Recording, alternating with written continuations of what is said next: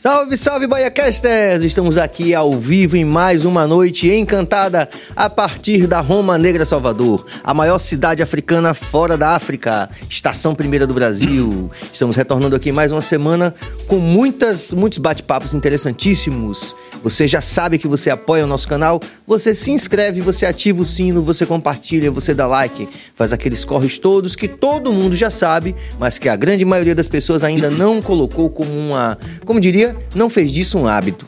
Então você pode apoiar o nosso canal? Não, você apoia o nosso canal se inscrevendo, compartilhando, dá like e também comenta. Às vezes você deixa um hater lá pra gente. O hater também é importante, porque assim você diz ao algoritmo que a gente tá falando alguma coisa que é relevante, relevante né não? É isso aí. Em nome de toda a nossa equipe, nosso diretor geral, Jorge Billy.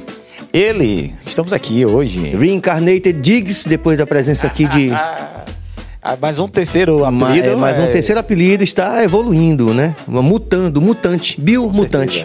Mutan mutatis mutante. Com certeza. E só avisar para o pessoal, pode dar like à vontade. E se der dislike, já sabe, amanhã não acorda, Exatamente. né? Tem algum problema, passa um trem pela cima da Exatamente, pessoa. Algo coisa. desse tipo. Mas gente... não é querendo. Não, a gente não mal. deseja mal a quase ninguém, Exato, como diz a música do nosso grande do nosso grande. É... Como é o nome dele, rapaz? Só pra aí. Como é que eu esqueço o negócio desse? Lulu Santos. Ah, exatamente. Também um salve para o nosso diretor técnico, sempre sisudo como um rinoceronte, porém sempre eficiente, nosso grande Cabas. Yeah. Beleza. Um salve também para nossa produtora Suane e para todo mundo que está acompanhando aqui, é, inclusive em off aqui. Quem é que está com a gente hoje aqui? Mirela. Mirela, Mirela, exatamente. Mirela é uma grande figura também que de repente vai também trazer algum conteúdo para a gente, alguma observação importante, porque nós estamos diante de um cara que tem um currículo imenso é, e é o meu tipo preferido, inclusive, de convidado. É um cara que tem uma atuação é, extensa e intensa na cultura a partir da Roma Negra Salvador. Um cara que já foi gravado né, como compositor por diversos artistas de primeira linha. É tanta gente, são tantos prêmios, tantas indicações, tantas andanças na arte, na cultura, no conhecimento desse cara que é melhor começar a conversa e a gente tentar desenvolvendo, porque senão ia ter que fazer aquela pesca imensa que vocês já sabem. E a gente vai descobrir passo a passo um pouco mais dessa história, trajetória, vida e obra do nosso grande J. Veloso. Oba! Depois de uma apresentação dessa, dá vontade de sair correndo pela porta. Porque dentro da Bahia, né, ter ser lembrado por estar vinculado à cultura de um local como esse que a gente mora, que a gente nasceu, Bahia, recôncavo da Bahia, né? Então, já tentando, não é tentando, dizendo que eu faço parte de alguma coisa de de é, acrescentar alguma coisa, chamar atenção para coisa nisso, já é uma responsabilidade muito grande, né? Eu que sempre, todo o meu envolvimento com música e com tudo que a partir da música foi viabilizando eu fazer outras coisas, sempre foi com um olhar mais, assim, amador e romântico do que de, um, de uma pessoa experiente. Era mais... É, na intuição, né? E do prazer de observar belezas, talvez seja. Escra escravo da beleza, então.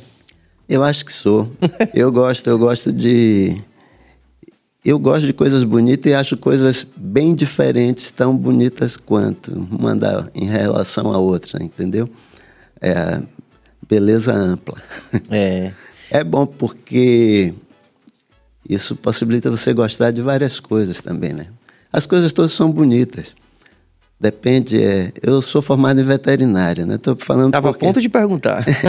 Não, porque me lembro na primeira aula que eu tive, porque a escola de veterinária na época era toda dirigida para criação de grandes animais, principalmente para produção. Era no auge da ditadura, tanto que tinha é, 50% da, das vagas eram destinadas para quem tinha fazenda e os outros 50 para quem não tinha. Então ficava mais difícil. Então, e era tudo dirigido para o que hoje a gente chama de agronegócio, né? E, desde aquela época? Desde aquela época. É um perfil mesmo de, desses regimes, né? É muito curioso. É uma prova. E, e aí eu me lembro que na, na primeira Eu entrei sem boi, né? Porque chamava Lei do Boi. Quem tem boi tem mais vantagem, porque disputa com um número menor de pessoas, né? Aí chegava, não, entrei pela Lei do Boi, não entrei na, pela Lei do Boi. Mas é porque eu estou falando isso tudo, mas é para outra coisa. Eu me lembro que na primeira aula, eu nunca fui criado em zona rural. Eu nasci em Santo Amaro, vim e cresci em Salvador. Então, é de 61? 61. Então eu tenho minha, minha relação com a vida toda urbana. Mas nessa época a escola veterinária não tinha nem a clínica de pequenos animais, cães e gatos, é uma coisa que não tinha nem muita relevância dentro do curso. Era mais criação de boi, essas porco, galinhas. Uma visão, coisas. sobretudo, utilitarista, né? Era. Da, do saber veterinário, né? Era, era uma coisa mais ligada a essa. Hoje não, hoje a escola veterinária, a maioria dos alunos que entram é mais querendo mais trabalhar com pets, essas, essas coisas. Que é muito bacana, eu acho.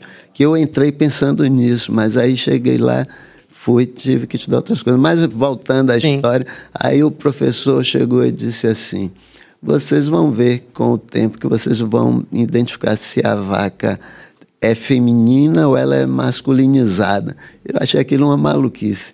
Mas com o decorrer do tempo deu para compreender que aquela vaca tem a vaca mais bonita, não sabe? Como você vê que a beleza está em saber observar as coisas, né? Sim, com certeza. A beleza está realmente... É o conhecimento, Você, né? inclusive, tem um, uma, uma, uma linha de... de eu estava é, me debruçando com mais cuidado sobre a poesia que você, que você produz, que é uma poesia de extrema sensibilidade, inclusive. Queria é, registrar isso, assim, que eu fiquei realmente impressionado com muitas linhas. E você fala um pouco dessa coisa da, de que a beleza está no olho de quem vê mesmo, né? Assim se. Eu não vou lembrar da linha exatamente, mas você fala, você fala que se. Que se, se fizer como eu aprendi. Ah, como é aquela, aquela parte? Tem tudo a ver com isso que você está falando essa, agora. Essa, essa daí é a música Kirimure. Foi uma Kirimure. música minha que foi isso. indicada, concorreu melhor canção.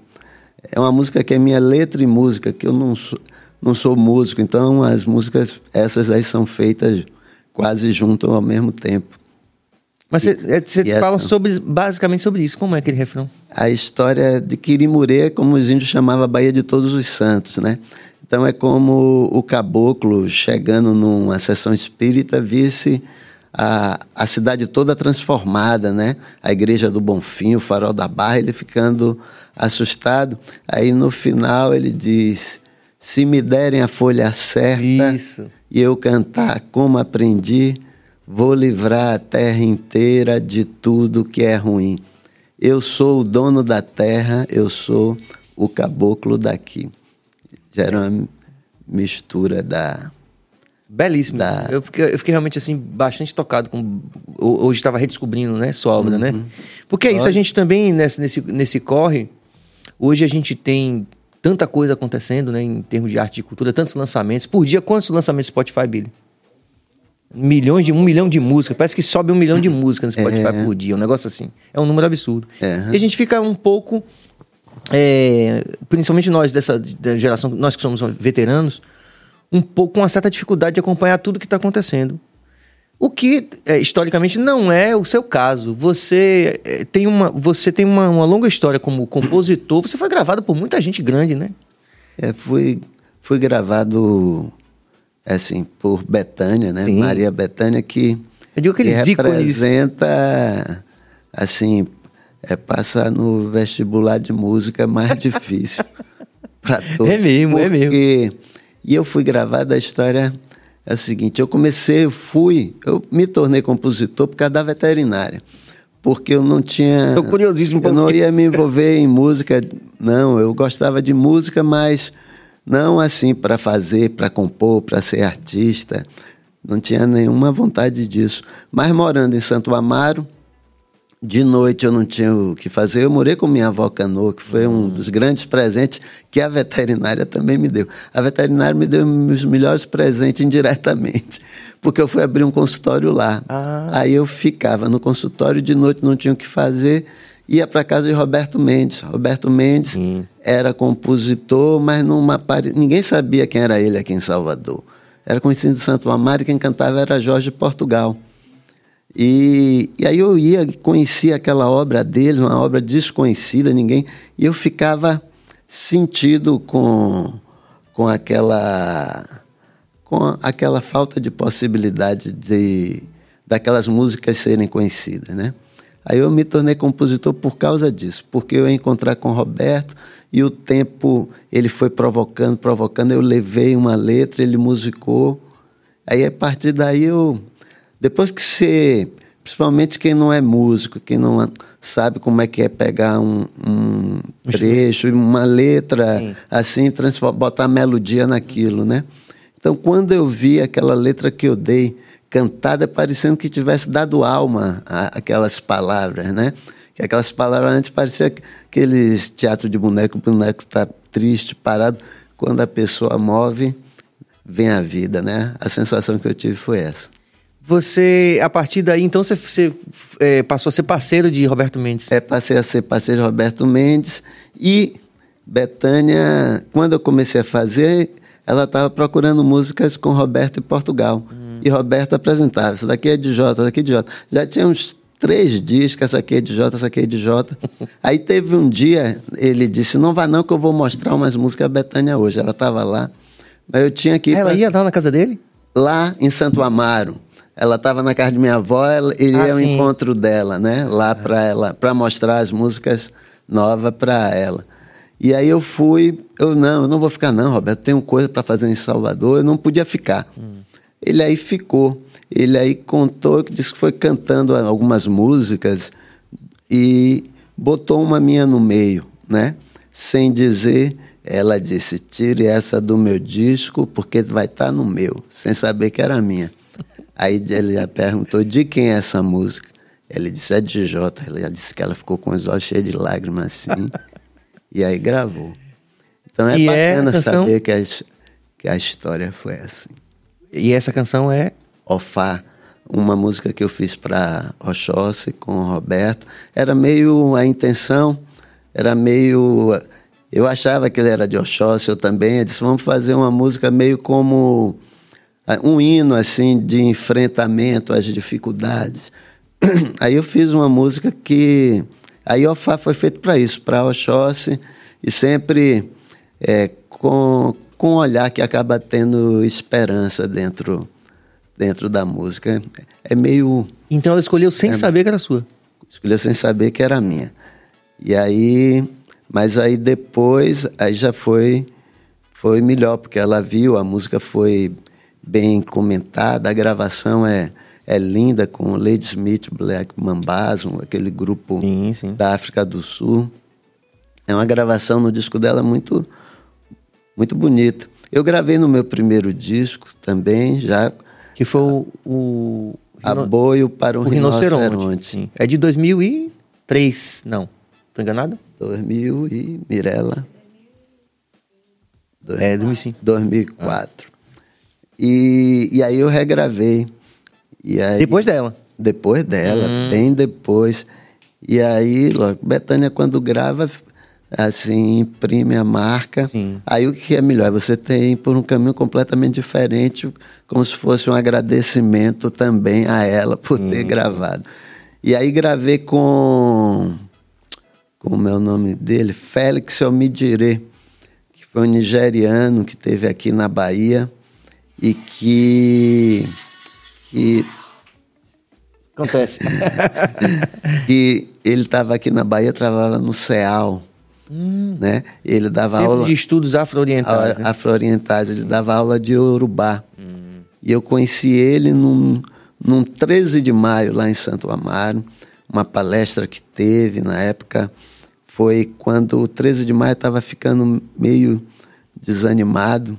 Aí foi uma ação, acho que do Ministério de Gil com Juca para é, rever o valor daquela festa. E entre os convidados para fazer palestra estava Félix Omidire, que eu conheci. E, no, e depois eu até produzi um disco deles, que, é, que tem só no, no YouTube. É Peregum, que são os cânticos utilizados para educar as crianças na, nas aldeias né, da Nigéria. E eu gravei ele com as filhas, as filhas na época eram pequenas, E era necessário porque é, é o, o mestre chega no meio da aldeia, começa a cantar, as crianças vêm, e a partir daí é passado todo um, uma, um, um, ensinamento moral, educativo, né, através dessa, dessas histórias cantadas. Aí gravamos aqui com os alabês do Gantuá, uhum. né, e eles cantando em Urubá. Convidei músicos para fazer intervenções, tipo Luciano Calazans, no Parque, fazendo também. intervenções, Luciano Bahia e outros. Então, é um disco super interessante que eu gosto muito e muito pouco conhecido, né? Pronto. Rapidinho, Sérgio. Antes de mudar o assunto, eu vi uma vez é, Preta Gil falando que chegou pro pai e pediu e ó, mande uma música para mim. Aí ele disse: procure sua turma. No caso, você tinha, você tem acesso a, direto a, a Maria Bethânia. Você tinha medo de ter essa rejeição? Ou você foi por respeito mesmo? Ou você preferiu que o, que o Roberto Mendes mandasse? As outras vezes que a gente mostrou as músicas, né, que ela sabia que era minha, ela ouviu comigo presente, entendeu? Assim, Lógico, você começa a fazer música. É tudo a insatisfação do ser humano é uma coisa que dá sentido à vida a ele, né? Por exemplo, eu quando eu comecei a conhecer Roberto, a obra dele com Portugal, Luciano Lima, outro santamarense que escreve lindo, e aí eu disse assim, eu fiquei com vontade de ter alguma coisa minha musicada por Roberto.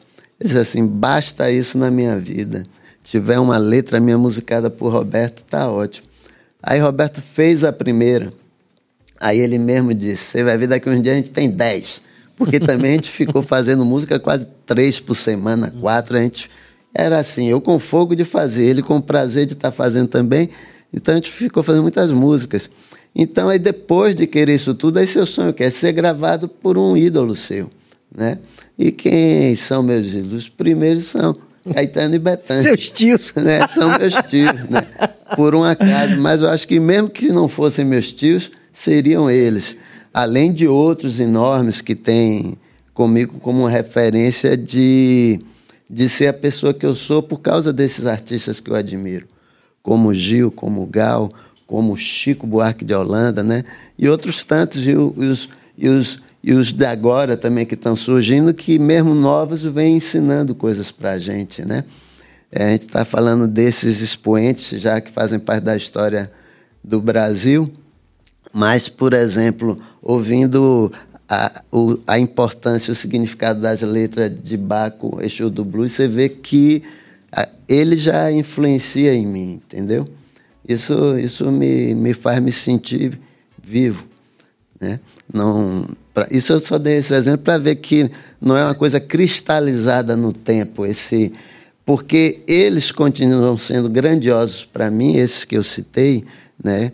É, porque eles continuam sendo a grande novidade sempre. Né? Mesmo com coisas registradas há tempos atrás, ou então quando registra atualmente, são a novidade para mim. E soma com as novidades jovens também que vão surgindo.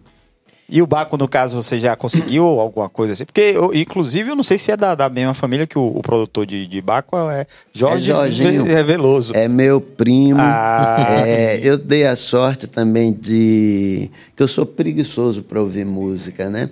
Eu gosto mais de documentário, coisa assim. Música, eu, Mirella que me estimula muito. Vem ouvir isso, você faz música, você tem que ouvir isso. E com Jorginho, Mirella está trabalhando com Jorginho, aí fez com que eu tivesse acesso, foi uma sorte minha muito grande. A essa galera jovem que está aí surgindo, que é mais conhecida pela internet do que por televisão e por rádio.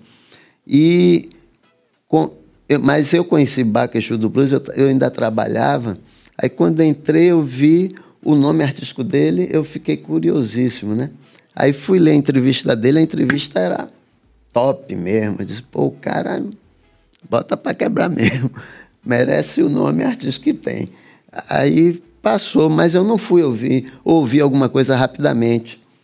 E eu não tenho hábito nem costume de ter prazer ouvindo rap, né? E aí, aí eu vi rápido. Mas aí depois disso, o Jorginho veio, aí ele ia fazer um show na Concha Acústica. Eu já tinha encontrado com ele em algumas coisas com o Jorginho. falado. E quando cheguei na concha acústica lotada, e aquele cara. Aí eu já tinha escutado algumas músicas dele, com Mirella, tudo. Eu já estava louco, né? Com as coisas. Quando eu vi o público respondendo daquela forma, não tem como você não se transformar ali, né? Ali tem uma coisa que lhe faz bem. Não, claramente não precisa você saber, mas você sabe que você saiu com um upgrade assim de, de assim de como ser humano ali. Você se toca, abre, abre, abre seus olhos, seu coração principalmente. Com certeza, Baco é um cara que, que tem é, realmente, né, solidificado a presença dele como artista no cenário. É. Era interessante que eu encontrei com ele no, lá em Vitória Espírito Santo, foi muito engraçado, né? porque como sou, nós somos veteranos para ele, ele, pô, vem com aquela coisa. E a gente até reitera aí, tiver que tiver perto de, de Baco aí, gente, Baco, esse espaço aqui também é seu, se você quiser vir aqui bater um papo, é, vai ser um grande prazer receber você aqui, como tantos outros novos que estão aí uhum. é, balançando as estruturas também. Mas ainda um pouco nessa, nessa linha, Jota. É, quando a gente fala, por exemplo, dessas, dessas figuras que a gente falou, você tem, tem seus tios, porque assim. Vamos, vamos nos demorar um pouco sobre a produção artística desses que você citou e que, que, e que, e que gravaram também composições suas. Porque, de qualquer forma, a despeito da, de serem veteranos e terem né, estarem nos seus 70, perto dos 80 anos, eles foram uma, uma fazem parte de um período histórico artístico no nosso país, não só, não só artístico, mas com a sua arte eles marcaram uma época e eles são em grande parte é, eu diria, modernizadores né, de, de, de, um, de, um, de um Brasil. Né? A, gente, a, gente, a, gente, a atuação artística de Chico Buarque, de Caetano Veloso, eu, eu enxergo, sempre digo, eu digo a todo mundo que a música popular brasileira tinha um projeto de modernização do país. É, né? eu, eu, eu acho isso. Eu conversei até com ela outro dia, é, em relação de, desse susto né, de, de conservadorismo incubado no Brasil, né? mais do que em países vizinhos nossos, da, daqui da América do Sul, são menos, né? O, o Para o, nosso espanto, né? O Uruguai, nosso mesmo, né? tudo nosso é, é depois, é, é, né? A abolição da escravatura foi o último, hum. né? Tudo muito... Então, no fundo, a raiz da nossa história é essa mesmo, né? Mas eu acho que a gente fez parte de uma geração que acreditava que ia mudar o mundo não só no Brasil, mas na, assim, na, no, nos países que influenciam no planeta. Né? E, e no Brasil a gente teve sorte que essa juventude que veio com essa incumbência sonhadora de mudar o mundo eram essas pessoas, né? Ainda surge o tropicalismo. Então, aquilo que era para a gente ser conservador, careta, né? ultrapassado, né? fez com que a gente desse um salto que talvez não seja é, dentro da realidade da história da gente. Então, com o passar do tempo, é, é, a gente nunca imaginou de ver a proporção de de de de estar tá fora do tom da realidade como a gente viu agora, né?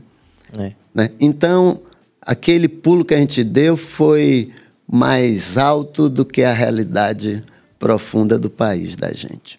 É, e talvez se não existisse, a gente tivesse num buraco ainda maior, né? Ah, sim. a gente lembra os festivais. É, é, como é o nome? Caetano foi vaiado porque sim. não subiu de, né, de com traje social, né, que era com a banda de rock, né, que era com argentinos, né. A direita não gostava porque assustava aquilo tudo e a esquerda achava que estava vendendo a, é, a, a música, na, acabando com a música brasileira, né? Tanto que todo mundo se, se apresentava com violão, piano, é, era uma orquestra bem, bem tradicional? Então, o, o trabalho deles, assim, a existência deles vai para além da música por eles produzida. Então, foi uma mudança. Eu, eu que sou de 61, então isso 69, anos 70, eu estava na formação, assim, de adolescência, essas coisas todas, tinha muita coisa que me chocava, né? E aquele choque é, era desfeito por serem ídolos, né? Então, aquilo fazia você crescer, né? adiantar o, o seu percurso por, por causa dessa experiência, desse presente que a, que a nossa geração ganhou. Com certeza. Temos bastante interação aqui. Alessandra Joy, Itália. Parabéns pelo podcast. Abraços da Itália. Obrigado a Jota pela música feita para Santo Antônio, que amo tanto. Que tanto amo. Obrigado. É, Beto Márcio, olha ele aí. Boa noite, meninos. Já que Jota falou em Roberto Mendes, pergunte sobre a canção O Perdão deles. Ah. o perdão. O perdão foi um. Eu estava querendo. Na realidade, tem músicas com o Roberto, porque Roberto foi uma minha escola, né? De exercitar fazer música. É, às vezes eu dava letra, ele vinha, botava melodia. E ele é um compositor que não tira uma sílaba para encontrar melodia, né? E eu não eu nunca escrevi muito com a métrica certinha, porque também ele dizia não escreva tudo certinho não, porque senão a música fica toda igual. Pode sair da métrica, porque aí eu tenho que usar. Então ele ele já gostava que não tivesse métrica. E aí eu peguei uma fiz uma letra bem fora de métrica. Ele disse, agora ele vai ver. que eu fazia sem métrica nenhuma. Quando ele me dava música redonda, eu disse, é uma desmoralização. né? Eu digo, eu vou fazer uma, agora um texto grande, com quebrada, tudo fora, para ver como é que ele faz. Ele pegou e a música tem... Aí, porque inconscientemente a gente tem um ritmo, né? A gente tem um ritmo de andar, o um ritmo de falar, e acaba você... Um ritmo de escrever também. Hum. E aí acaba o grande lance dele é descobrir esse ritmo que está dentro dessas coisas que você acha que está fora, né? Então a música O Perdão nasceu assim. Por causa disso tem tem uns versos soltos assim. Deixa ele perguntar uma gosto. coisa aqui, uma coisa bem. Você concorda com ele que o mundo é periferia de Santo Amaro?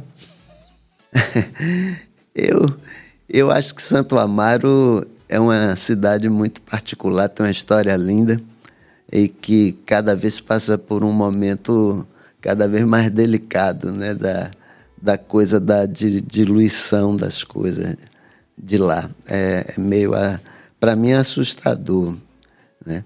Apesar de ser, mas a gente só fica preocupado e triste com as coisas que você ama, né?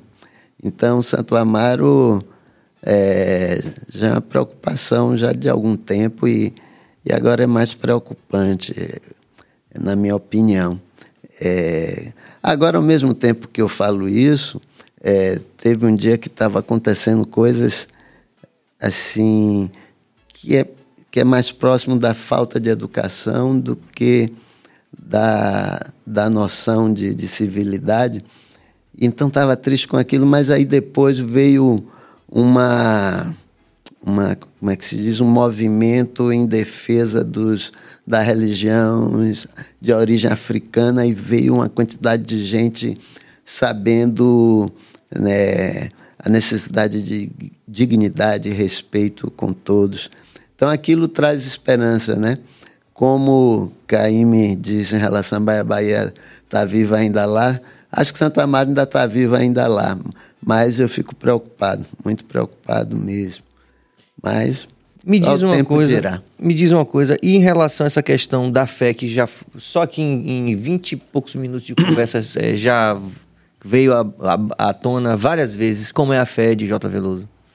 E como, é ah, é, como é que se relaciona com a, com a sua produção poética e artística, musical? A minha fé, é, eu gosto de, de, de, de me transformando, né?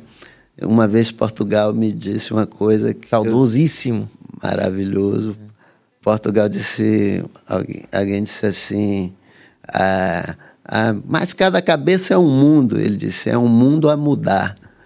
Isso é, o, é a grande verdade. Disse assim, pô, o grande lance é você se dar direito de mudar, né? Então, eu, por minha formação católica da minha família, né? Eu nasci católico, batizado e com crença em, em, em, nos santos mais populares, além de Nossa Senhora da Purificação, nossa padroeira. Santo Antônio já veio a tona Santo Antônio, é, Santo Antônio foi até um pouco depois. Hum. Primeiro foi Nossa Senhora, Senhor do Bonfim, São Jorge, uhum. é, São Cosme, São Damião, Santa Bárbara, eu acho que foi até antes de Santo Antônio. Por, depois eu posso até contar como foi que Santo Sim. Antônio chegou até a mim. Então eu era muito crente, eu acreditava muito, né? Não entendia muito aquela mágica que o padre fazia, aquilo, é, é, o corpo de Cristo, sei que ela saía, mas, mas eu gostava de ter fé. Minha mãe tinha muita fé, minha avó também, né? Pessoas como Betânia têm muita fé. Então, pessoas que eu amava muito tinham muita fé, mas ao mesmo tempo outras que eu amava também muito não tinham fé, como meu pai, Sim. como Maria, como Caetano, né? É, Rodrigo não demonstrava, que é meu padrinho que eu amo, não demonstrava nenhuma relevância se tinha ou se não tinha fé. Para esses tinha relevância dizer que tinha e tinha relevância dizer que não tinha.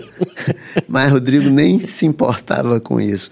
Então, mas eu era do lado da família que tinha muita fé. E assim eu vivi por muito tempo. Depois, um envolvimento com candomblé, que é o, outra religião, é, é, com a beleza incomparável, com a riqueza imensurável que lhe encanta.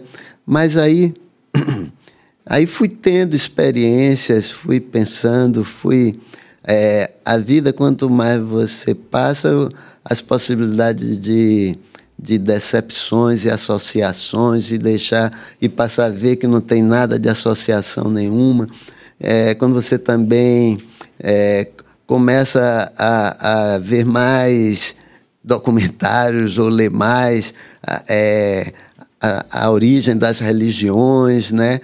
como elas funcionam para para sobreviverem, para controlar, né, para ter para ter alguma algum alguma geralmente alguma vantagem dentro dessas situações.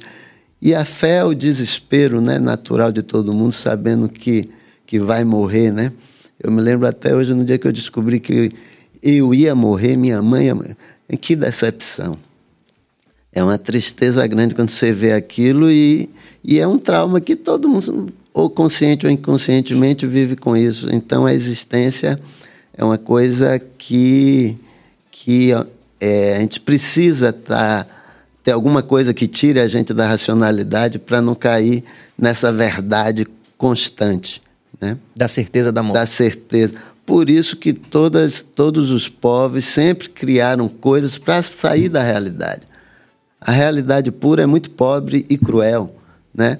Então, sair da realidade, saber sair dela, é uma sabedoria também.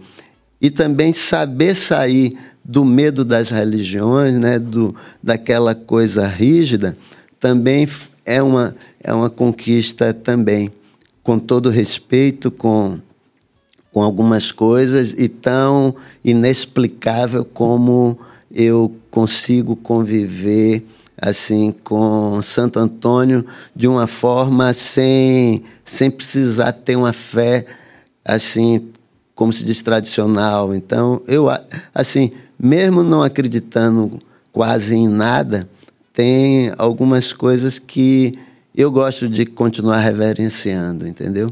Nossa Senhora da Purificação, Santo Antônio, São Jorge, Oxóssi, né? Mas então, você foi confirmado então de Oxóssi? Ou... Eu sou, sou filho de, de Oxóssi. De Oxóssi ah. é. e, e, Roberto Mendes não? Roberto Mendes não. não. Acabou Ele é, a gente descobriu depois que era de Oxalá. Oxaguian, né? Sim. Eu acho que era Oxaguian que ele era.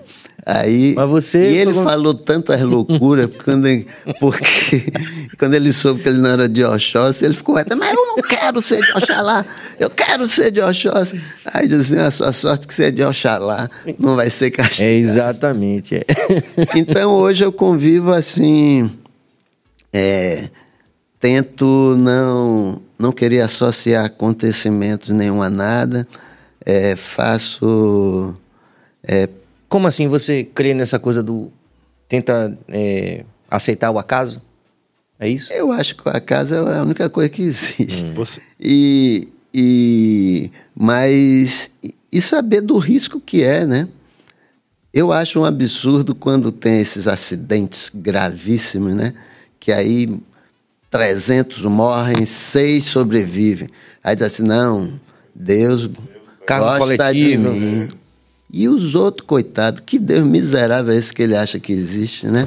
Então, tem, com o passar do tempo, o- essas coisas são esclarecidas, pelo menos para mim, de uma forma que não tem necessidade de, de ter Deus, né? E também convivendo com Roque Ferreira, que é que ele ele diz que ele é agnóstico, né?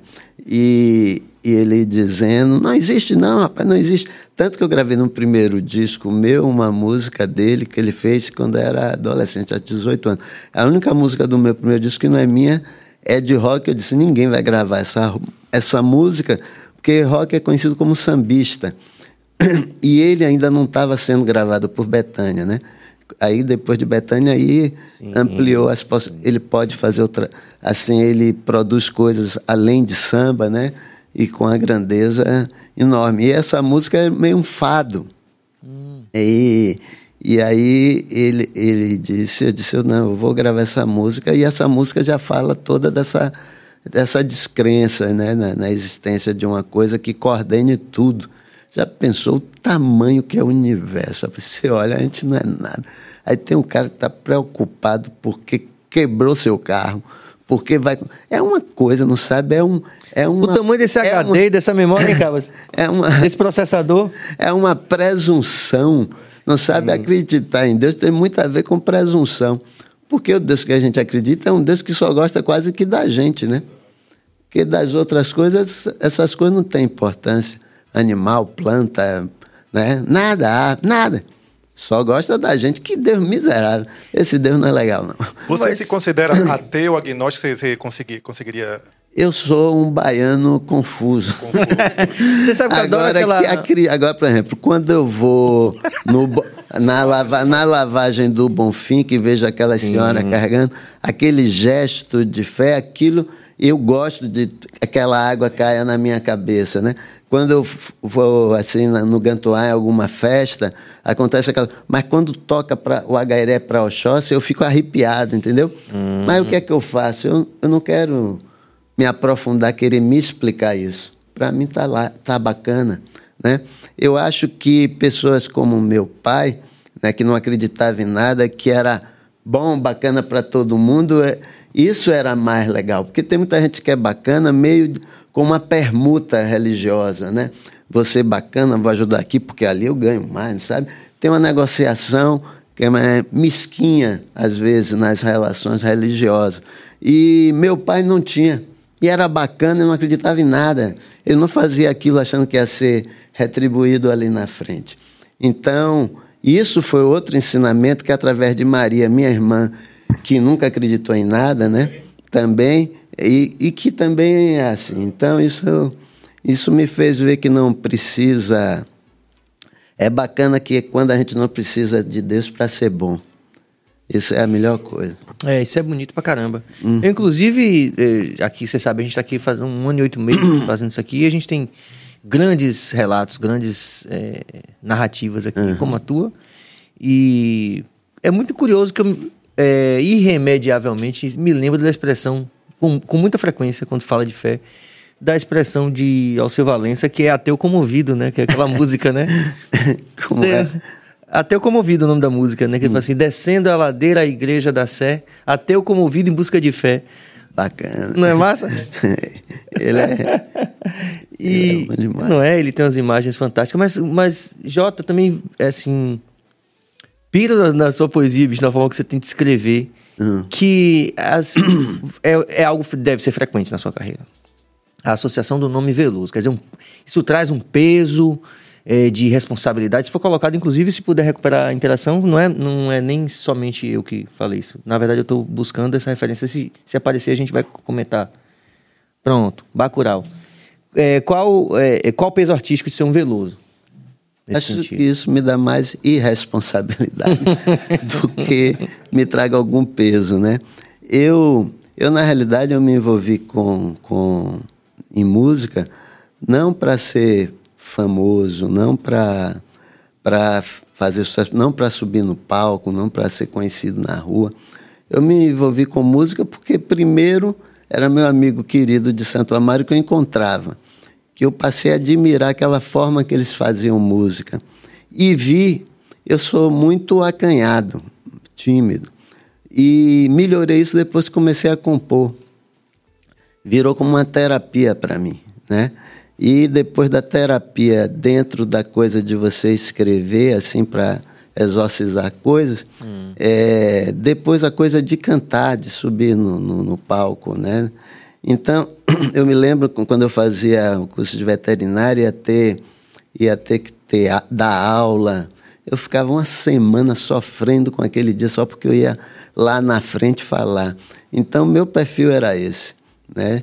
De timidez. A música me tirou, né? Escrevendo, e o palco me tirou mais ainda, né? Hoje, eu gosto de ir nos lugares, né? Sei é, de alguma forma conversar com pessoas que eu conheço há pouco tempo, coisa que eu tinha bloqueio. Isso tudo foi a música que, que me deu. Não só compondo, mas também cantando. E, e como meu eu fui parar nesse lugar que eu tô, né, com esse prestígio de ter sido convidado por vocês para falar, é, só por, por paixão mesmo para libertar essas coisas que me incomodam ou para sinalizar para coisas que eu acho que é importante, que possa ajudar de alguma forma, não só as pessoas, mas, e, ironicamente, até o planeta, entendeu? Essa parte ambiental, social, né? Eu vejo que a música pode, mais do que ser um entretenimento, ajudar a a modificar as coisas para o bem, né? Então, minha, minha, minha viagem com música acho que é mais por isso.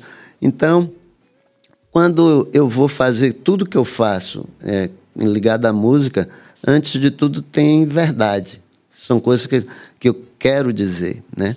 Tanto que quando eu faço uma apresentação, eu acabo, acabo falando, né? É, entre uma música e outra, não, porque às vezes fica cansativo, mas de, eu monto de uma forma que, que a música é, mostre o significado dela, né? Por que, que ela está ali, né? A origem dela. Por exemplo, Quirimurê mesmo, que foi feito para a Bahia de Todos os Santos, foi a partir de uma viagem com Betânia, né? E vendo a destruição da, das coisas, né? Que que é o avanço né, da, da, da, da, da humanidade, como ela, como ela vai ocupando os espaços, né? E a surpresa, nessa época era muito religioso, de uma sessão, uma sessão espírita, um índio chegar e ficar abismado com aquilo tudo. Então aquilo para mim tem, tem, tinha um significado na época, que era muito. Hoje tem um significado assim também é, diferente de quando eu fiz, mas ainda muito importante dentro, no caso dessa música. Então, são coisas que, que surgem assim, querendo de, de alguma forma ter, ter utilidade. Eu nunca acertei fazer sucesso, nunca nunca descobri. E quando fiz uma música, por exemplo, Santo Antônio, eu fiz Santo Antônio, né? Eu nunca mais quis seguir o caminho que fiz para fazer Santo Antônio, hum. né? Fiz Santo Antônio. Isso também a gente fazia uma música tipo um bolero, aí no outro dia a gente inventava hum. fazer um rock para não para não ficar e para brincar com a riqueza que dessas possibilidades também, né? Cada ritmo lhe leva a você querer dizer uma coisa de uma forma, dizer outra, né? Isso é bacana como o ritmo está nas coisas de tudo, né? Da, da, escrita, de tudo. Não sei se eu respondi. Sim, eu acho que sim. E até eu arrisco é, dizer, acrescentar que é, como as coisas estão conectadas, né? Por mais que a gente é, muito demasiadamente para a gente é, para ateus comovidos como nós, né?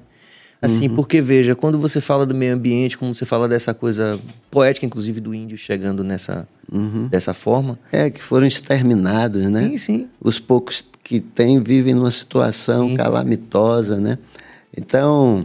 Mas assim... eu digo assim, no sentido de você começar a veterinária e ao mesmo. É, e, e, paradoxalmente, já que é uma coisa muito mais cartesiana, muito mais objetiva, né? Hum. Medicina veterinária e, e- e completar essa mandala desse jeito, né? Falando do meio ambiente, né? Pela sua arte, né? De qualquer forma, tem aí, tem. Parece que tem um sentido de devoção, assim, né? De sentido pra vida. Por, por mais que a gente, como ateu, comovido, não, às vezes duvide, né? Porque eh, diz que, pra começar, diz que a fé já é um processo complicado, que é 99% de, de, de, de descrença e 1% de dúvida. É. A fé, né? Tem uma coisa de. E a gente ainda mais como ateu tá Tem uma aquém disso, né? Tem uma coisa de Chicanísio que é, que é um gênio, Gênio, né? é verdade. Maravilhoso. Aí ele tinha um personagem que era sempre para finalizar o programa, que é aquele profeta. Sim, é verdade. De barba, É. aparecendo Bom assim. caralho. As pessoas todas ajoelhadas, olhando o que ele ia falar. Ele aí pergunta, quem quer ir para o céu? Aí todo mundo, eu. Quem quer ir para o céu? Eu. Quem quer ir? pro-" Aquele delírio, ele disse, quem quer ir agora? Menino, o silêncio absoluto. Se todo mundo acreditasse, né? Ia querer ir pro céu na hora. Com certeza. Temos bastante interação, não temos, Cabas? Que eu quero passar para a parte de premiações e indicações. Antes disso, Jota, e a questão do, da linguagem hoje, da, da internet, né? Que as pessoas, ah, muita gente se preocupa, ah, eu quero estar conectado, quero estar atualizado. Tem essa, você tem essa preocupação ou para você, não, tá tranquilo? Ou nunca teve, né? Por exemplo, essa questão de. de- Eu não sou desinteressado com essas coisas de tecnologia, de avanço, de internet. Minha geração não tem como acompanhar a velocidade desses meninos que são in- incríveis. Mas eu, eu gosto de muitas coisas da internet, gosto de coisas assim, mas não sei mexer também em muitas coisas. Mirella me orienta muito. Né? Mirella Ela- ganha um cheque em branco, porque É. você citou ela ali socorrendo É em base H- diária. É um HD externo. É um cheque em branco que né? interno. É. E então, coisas que ela aí diz assim, não, isso não é legal. Olha como isso aqui é legal. Porque também, se você não souber andar na internet, rapaz, só vem lixo. Eu ficava revoltado. Quem tem esse negócio de ficar passando cara de vida, né? No meu celular só vinha coisa que não tinha a menor graça. Quando eu vi os de Mirella, cada coisa bacana, eu digo, que porra é essa, Mirella? Eu digo, não é porque você não acompanha coisas legais, porque eu ia acompanhando, assim, por exemplo, vi uma coisa assim, e assim, achava que por consideração eu deveria acompanhar, entendeu?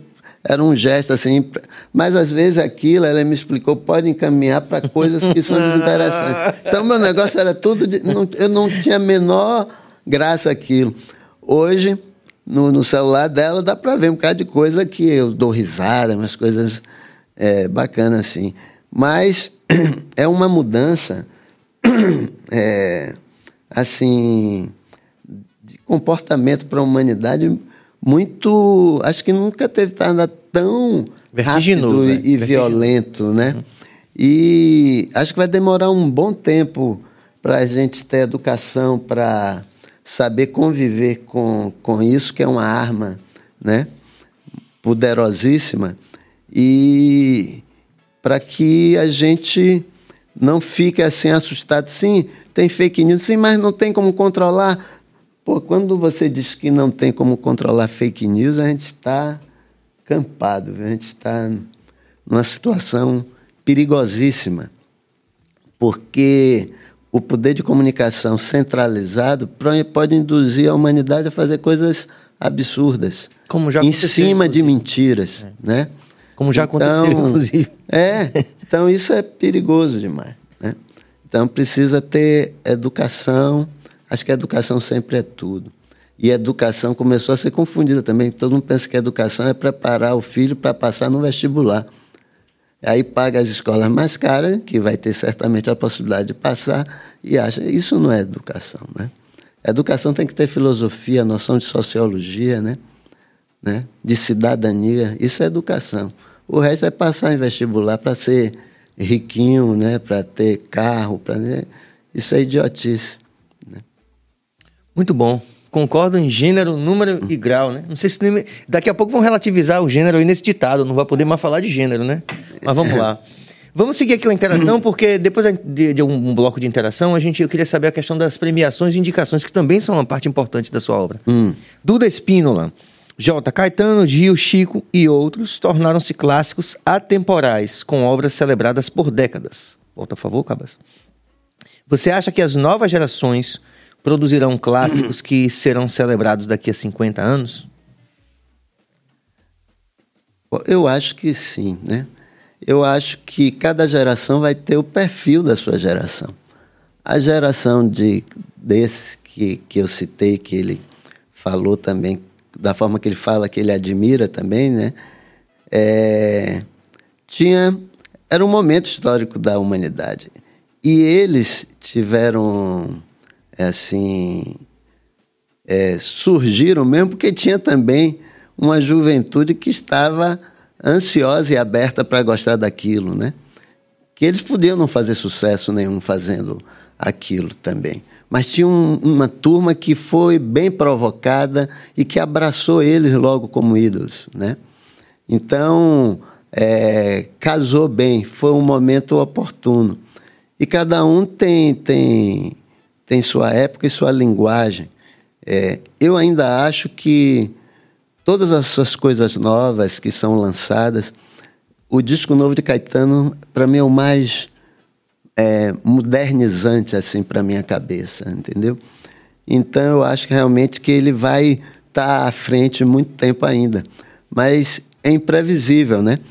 O futuro e com as possibilidades positivas da, da internet podem surgir coisas incríveis e inesperadas que a gente nem imagina que pode ser. Mas ao mesmo tempo tem tem pessoas que fazem música muito bem feita para aquilo que se propõe, mas com a influência muito grande desses artistas ainda. Assim como eles sofreram várias influências, né? De Dorival Caymmi, Noel Rosa, né? João Gilberto. É, João Gilberto. Tanto, eu acho que é, quem tiver no planeta vai ter a oportunidade de ser influenciado por aquilo que gostar mais. E a gente vai torcer que essas pessoas sejam sempre uma referência para outras. Eu vejo muita forma de Bach escrever, é, assim, eu gosto tanto de MPB que eu acho que tem é, uma força de MPB dentro da beleza como ele escreve, né?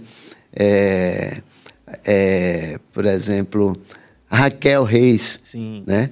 Ela tem uma coisa que é de uma baianidade que, que é a cara das coisas boas que a Bahia produz.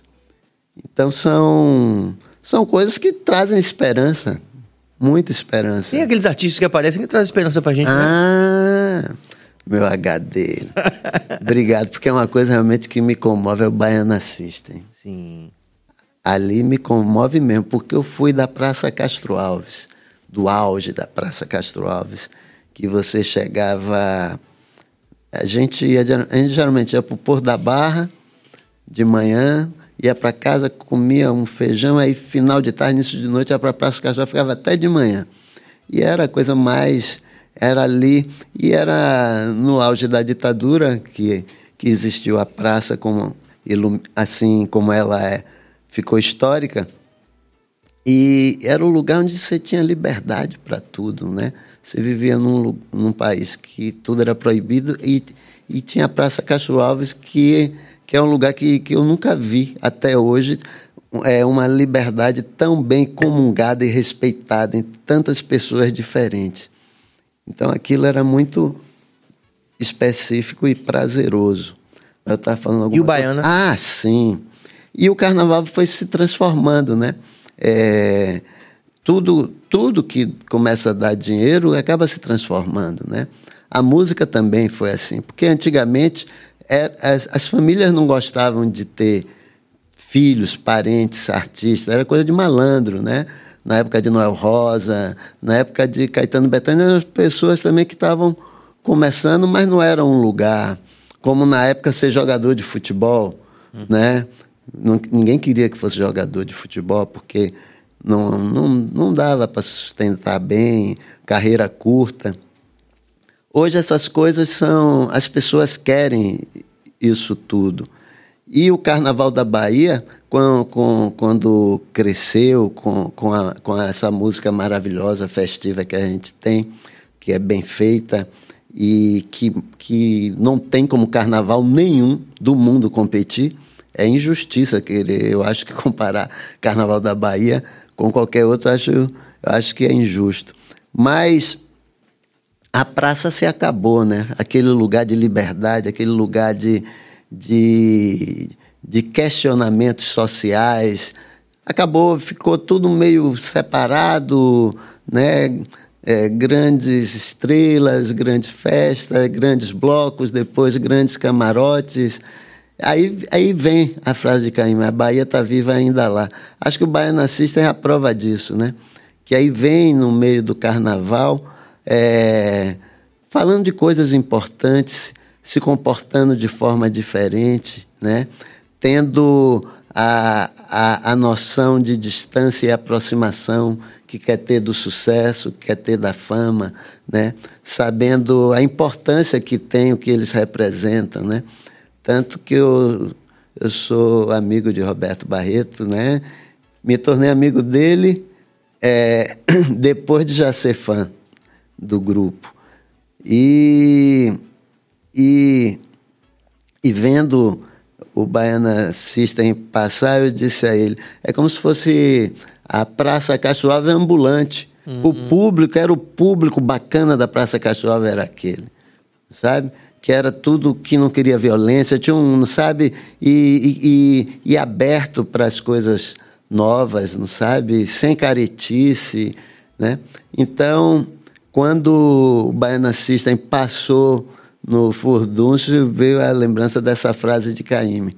A Bahia continua viva, Caíme. Baiana System é a prova disso. Coisa mais bonita ver um, um poeta falando isso, né? Conseguindo traduzir de forma tão bonita. Uhum. Vamos valorizar um pouco mais a interação, porque vamos falar da premiação, das premiações daqui a pouco, indicações e tal. Vinícius AMC, quase eu leio ACM, ó, rapaz. Misericórdia. Acredita que hoje somos uma geração imediatista que não se importa mais com os álbuns e sim com as músicas hit, com os hits? Parece que com a entrada de TikTok, Reels, todos ficam reféns de algo novo e sem alma. Eu acho que a coisa da, da, do avanço da tecnologia tem feito a gente é, tá perdendo pensando que está ganhando, né? é bom pra É, tem, agora tem um verso de um parceiro de Roberto Mendes, que Luciano Lima, que gênio ele, que ele diz assim, perder sem saber é ganhar, né? E um samba que ele perder sem saber é ganhar. Um samba lindo de Luciano, que nunca foi gravado. E... Que, ideia, que ideia misteriosa, filosoficamente falando, né? É, é misteri... no mínimo misteriosa. Vai... É, elabore. Porque, assim, quando as pessoas. Depois cai a ficha, né? Depois da pancada. Assim, por exemplo, essas, é, essas facilidades da internet, do artista acaba os artistas tendo que trabalhar 24 horas por dia. Antes o artista tinha a vida dele, né? Descansava. Ia para Itapuã. Casa, ia para Itapuã, gravava seu disco, ia fazer as entrevistas, e tinha uma coisa, uma coletiva, já era geral, fazia turnê de. Hoje é o dia inteiro criando assunto, se dedicando. É tipo Uber né? que pensa que que está sendo está tendo o direito de ser autônomo, nada, está sendo é uma escravidão disfarçada, né? Então o artista, eu acho que hoje é, pena muito, porque eu acho que uma das coisas que a gente deve valorizar é o direito de ter preguiça. Essa impressão que a gente tem que produzir, produzir, produzir, é cruel. Isso é coisa. Quem gosta disso é patrão. Patrão que gosta de produção, produção, produção. E hoje a gente mede o crescimento dos países em cima da capacidade de quanto produziu e vendeu e pôde comprar. Não tem nada a ver com a condição inter... social do, do, Chamado produto interno bruto. É. Então, é isso. Perder sem saber é ganhar. Às vezes a gente está feliz e está perdendo, né?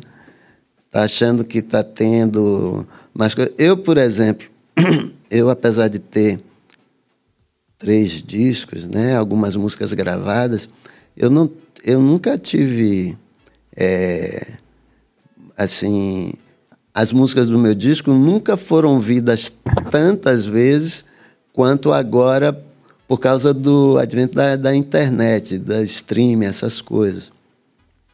Lógico, dentro da proporção de Sim. que o que é ouvido são bilhões, é umas Uhum. coisas loucas, né? Então, ah, e às vezes o preço para você estar assim é, em, em evidência, para entrar nesse ritmo, para mim seria muito alto, né? Se dedicar o dia inteiro, passar coisas particulares do, do seu dia a dia. Eu gosto muito é, de brincar na internet, não sabe? Essas coisas que a gente não entende muito, a gente leva na gozação, né? então, às vezes a gente está na praia assim, eu estou animado, bebendo, né? Que aí eu digo, aí eu falo alguma coisa, aí- Mirella dá risada, eu digo, Vou, bota isso, posta isso, que é engraçado, porque é, um- é uma coisa de, de distração, né? Hoje, depois de velho, eu não, eu não gosto muito mais de filme sério, peça dramática, coisa que me deixa abalado. Começa no meio, eu já fico pô, apavorado. Já tem as dores da realidade. Eu gosto de comédia agora. Eu gosto de comédia, gosto não, não de ficção científica, mas documentário eu gosto muito. Mas essas coisas assim, sofrimento, a pessoa fica doente, aí vai, faz quimioterapia. Sofrimento. Pô, isso que prazer esse assistir um negócio desse. Eu quero é Friends, é para assistir, para dar risada à toa, não sabe? E outras coisas bem feitas.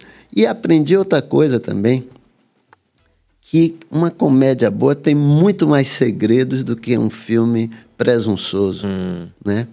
Porque ainda tem os presunçosos, né? Tem os Tem- sérios tem mas muitos os que só são presunçosos. e aí, e aí porque, porque piada é, tem vários sentidos. É que nem poesia. Piada é poesia engraçada. Porque uma piada tem vários sentidos, né? E uma poesia, um verso, né, tem vários sentidos. Então isso é rico. É mais do que um texto muito claro, tá, pá, acontece tudo. Aquilo é pobre, né? Mas quando é uma coisa meio escondida que você vai descobrindo, às vezes demora pegar uma piada daquela, né? Não foi, aí você tipo, aí cada vez que eu assisto eu dou eu, eu passei a dar risada. Eu, antigamente, quando eu era adolescente, eu gostava de ir para casa da minha avó Cano, que a gente morava próximo, aqui quando ela morava em Salvador com meu avô, porque tinha uns programas de, de comédia muito bons. Tinha Satiricon, tinha Viva o Gordo, tinha um Chico City. E tinha, era assim, e, e cada dia era um, tinha assim. Aí eu gostava de ir lá porque minha avó, Nicinha, né? Quem mais? Davam muita risada, aquilo estimulava eu rir também, porque eu não dava. Né? Mas aí eu ia para lá para poder rir, que eu ria, e hoje eu, e hoje eu prefiro assistir essas coisas do que coisas que me levem a pensar em coisas tristes. Já tá. Se eh, te dessem a oportunidade hoje de você escrever no dicionário o conceito de sucesso, qual seria seu conceito de sucesso? ter paz. é o melhor sucesso da vida é ter paz, né? Tem, eu conheço assim, o preço do sucesso às vezes é alto. Você sabe lá uma pessoa que eu eu conheço assim, cumprimento com a Ivete que vocês falaram, né? Ela aí para poder brincar um pouquinho de carnaval, ela tem que ir toda mascarada, com medo, não sei, sabe? Isso é o preço do sucesso, né? É, paz é a melhor coisa que tem. É, mas porque para você para ter paz você tem que ter milhões de coisas, inclusive sucesso. Algum sucesso, algum, retorno sucesso. financeiro. né? Não sucesso para virar um inferno, mas mas tem pessoas que sabem fazer sucesso e a vida não virar essa agonia, né? Caetano é um deles. Caetano vai para cinema, vai assim é legal fazer sucesso. Vai para cinema sozinho, vai para teatro, vai, sei, curte a vida. Quando vai viaja para Europa, para algum lugar ele vai nos lugares bacanas. Então tem, lógico, tem outros artistas que são assim, são vários. Estou falando que eu tenho próximo assim que que faz com que o sucesso é, some sempre positivo, entendeu? Mais do que ser um estorvo, mais do né? que um fardo, Sim, perfeito. né? Não fado, né? Não fado, um não fardo. fado. né? Mas, Jota, eu queria que você falasse um pouco sobre é, suas muitas premiações e indicações também. Você foi indicado ao Grêmio Latino também. Em 2002? Foi com o disco de Riachão, Sim. é, uma Nenochum. É, de, de discos assim que eu produzi que foi indicado, primeiro foi o de Mariene. Primeiro disco dela. Se eu falar errado, você me Mas seu- seu? HD externo Meu tá bem. HD externo. Foi de Mariene, Abre Caminho, que ganhou o prêmio, eu não me lembro qual foi o prêmio, mas ganhou um prêmio nacional. Depois a gente teve o disco de Batatinha. Cidadania. Foi ao contrário. Primeiro, Primeiro foi Cidadania. Desculpe, diplomacia. Primeiro Diplomacia, diplomacia, Foi perdão. que eu produzi com. Aliás, é a partir daí, Paquito. porque com Paquito. E surgiu a ideia de produzir batatinha. E a gente achava, tan- tanto que tinha umas reuniões com Roberto Santana, Jorge Portugal, né, que eu participei, Paquito participou, onde se via dentro daquele momento que a Bahia está virando um ponto de referência de produção nacional de música, que além da música é, comercial é, dirigida mais para carnaval, é, além dela tivesse a outra música que não fosse dirigida para isso, que pudesse conseguir algum espaço. Já era uma tentativa de conquistar algum tipo de espaço naquele mo- momento. E aí, Paquito já tinha botado para concorrer com o disco dele um ano e não foi aprovado. E aí, quando outro ano, quando ele foi colocar, eu disse, ô Paquito, depois você não vai ser aprovado de novo, porque a gente não bota de batatinha. Eu nunca mais tinha visto batatinha. Conhecia batatinha de infância, lá de casa amigo de meu avô, de meu pai. De Via sempre, mas pelo tempo a gente se via ocasionalmente. Eu disse, por que não faz, a gente não faz um disco de batatinha? Batatinha representa todo esse esquecimento, né? E a gente conhece poucas músicas dele. Eu conheço umas oito, dez músicas que foram gravadas. Mas quem faz oito músicas daquela deve ter várias maravilhosas. A gente bota o projeto de Batatinha, certamente vai ser aprovado, e, e ele serve de símbolo de que existe outra música feita, feita na Bahia, o programa Feita na Bahia. E, e aí ele aceitou não botar o dele. Aí eu pedi até a Betânia, na época, que ela desse aquela carta que se comprometia a participar do projeto, que eu disse, não, isso vai ajudar a... a pode A ajudar aprovação. a aprovação, né? Aí eu sei que demos entrada e antes de sair o, o resultado do, do- do- da premiação, é, a gente descobriu que o Batatinha estava muito doente. E aí a gente disse, ó, ele aí quando viu, ele estava internado, a gente tinha feito algumas gravações em casa, fazendo a, a coleta da- das músicas que ele ia lembrando. E aí a gente viu que ele estava para estava doente, muito doente. Aí disse, não, tem que entrar logo no estúdio, porque conversando com o médico, o médico disse, não, para a saúde dele vai ser bom, porque vai para a cabeça, para tudo. E ele não queria parar também a produção Batatinha. Aí entramos no estúdio, certo que a gente ia ganhar o prêmio. entramos na WR, que era caríssimo. Sim, sim, sim. né, o custo de gravação alto, porque era um disco que a gente queria fazer, porque já tinha tido algumas produções de, de, de Batatinha, que eu me lembro que perguntaram a Batatinha, você quer quem apresente seu, seu disco?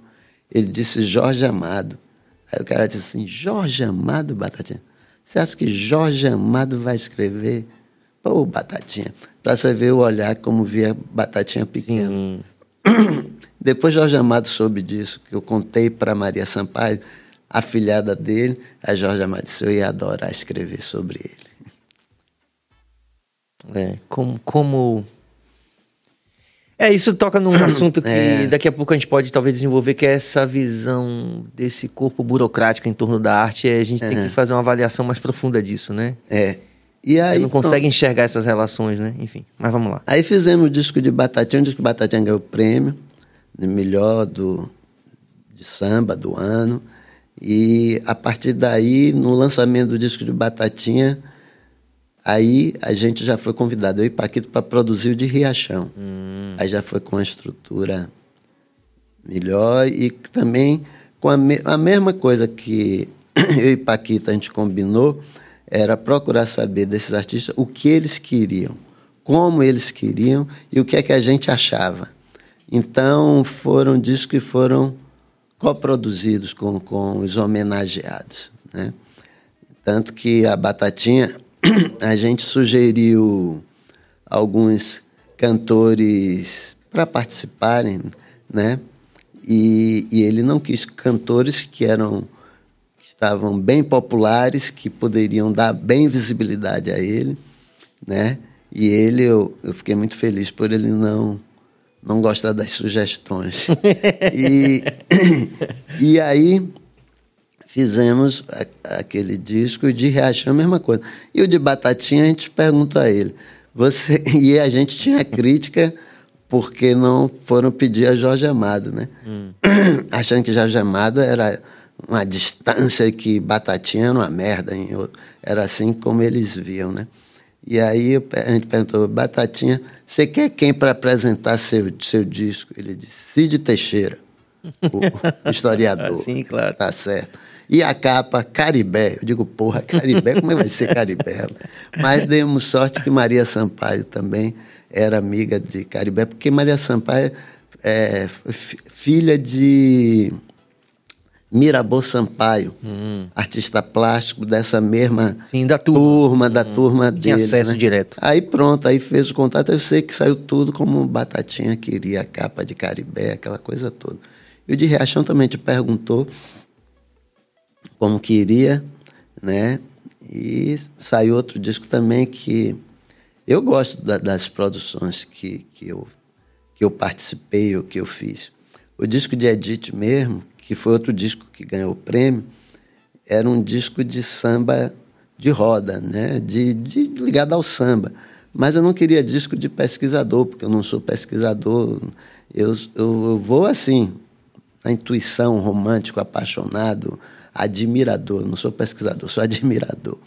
E querendo registrar da forma. E eu disse assim: tem que ser um disco que a gente bote no início e até o fim vira um samba de roda em casa.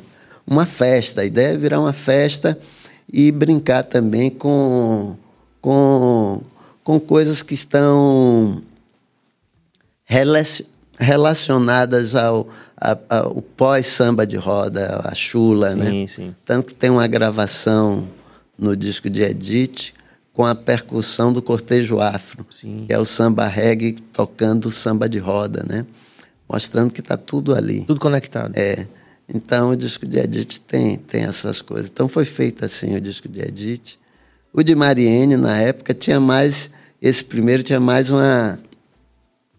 O meu perfil ligado à MPB, de ser apaixonado pelo tropicalismo, de ter coisas bem diversas.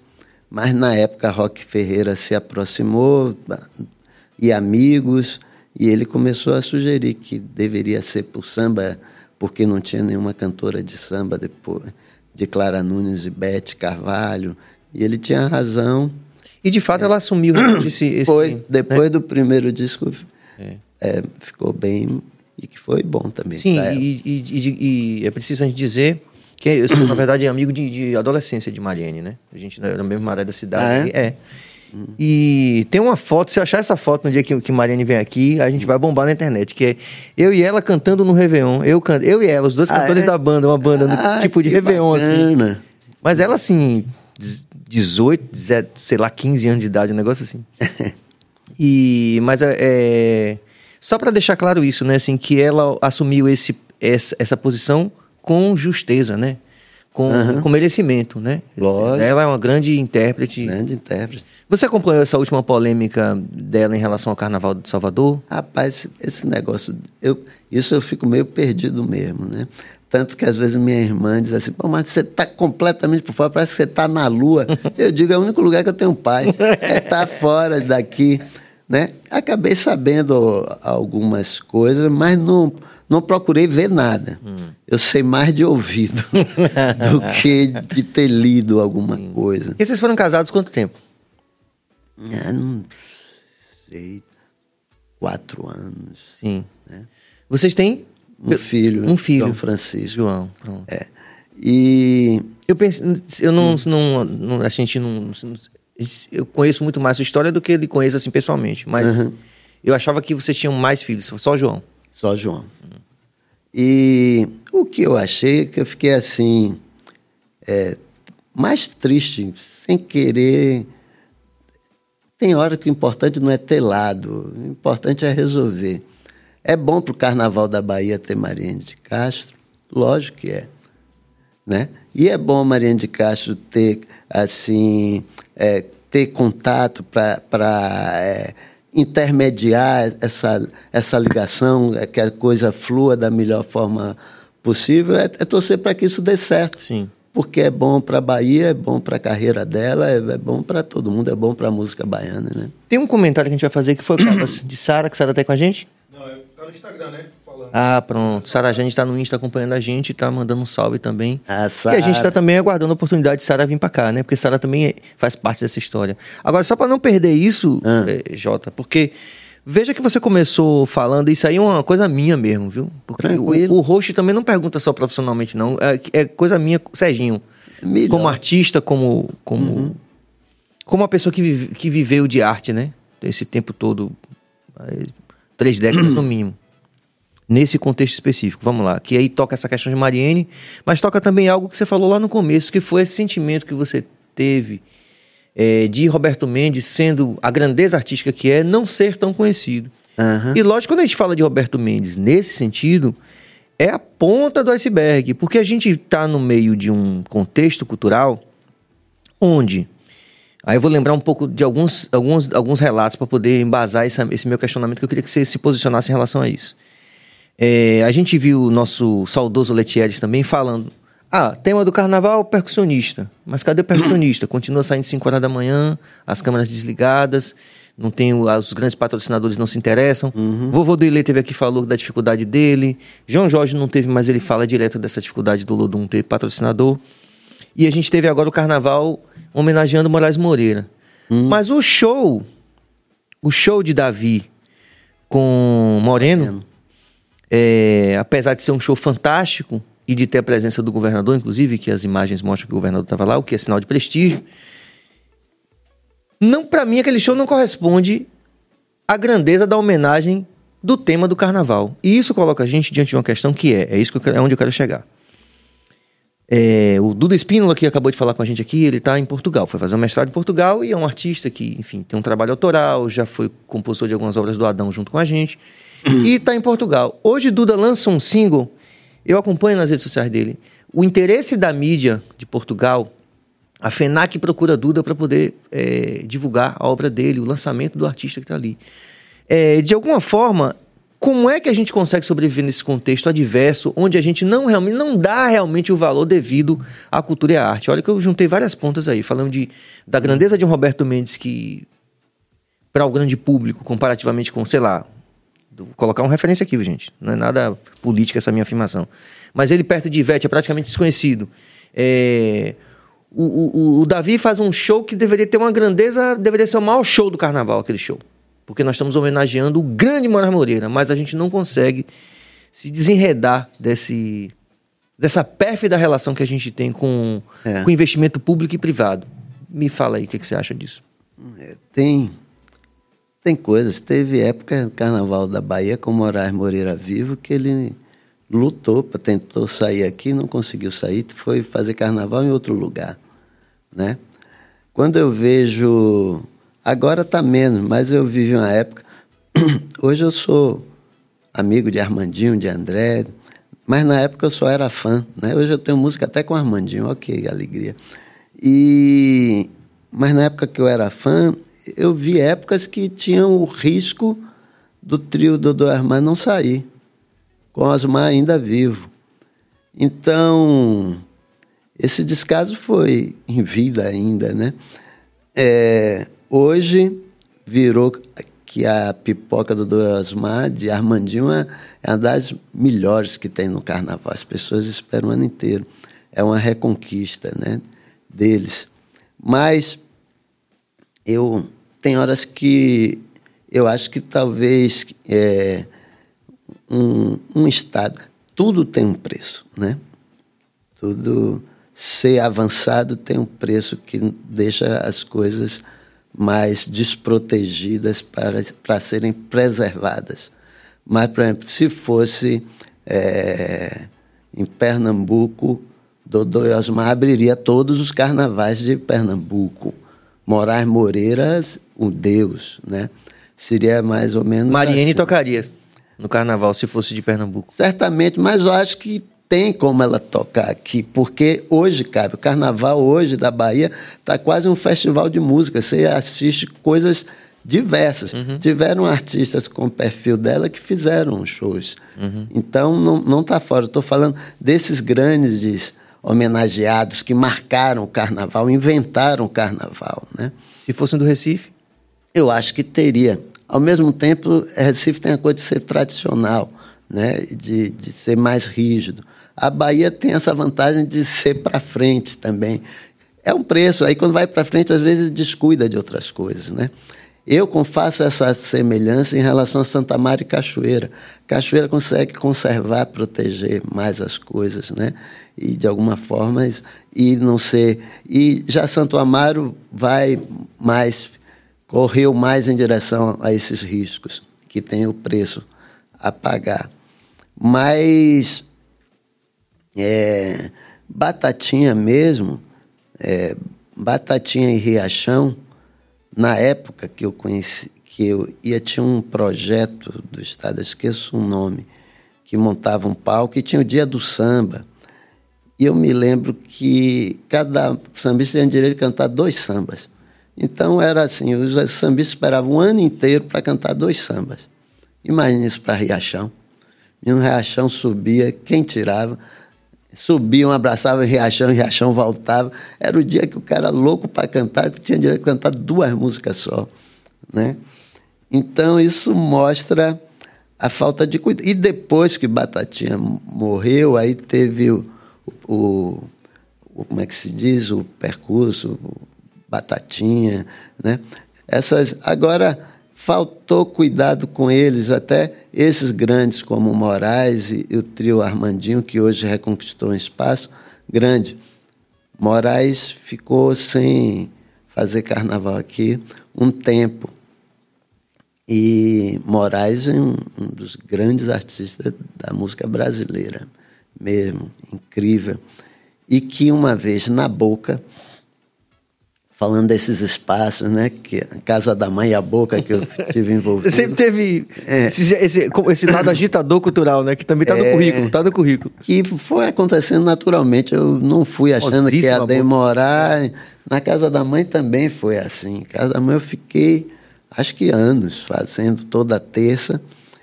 Aí eu aí fui eu saí, Gil Vicente continua, acho que até hoje, fazendo toda terça lá. Mas era.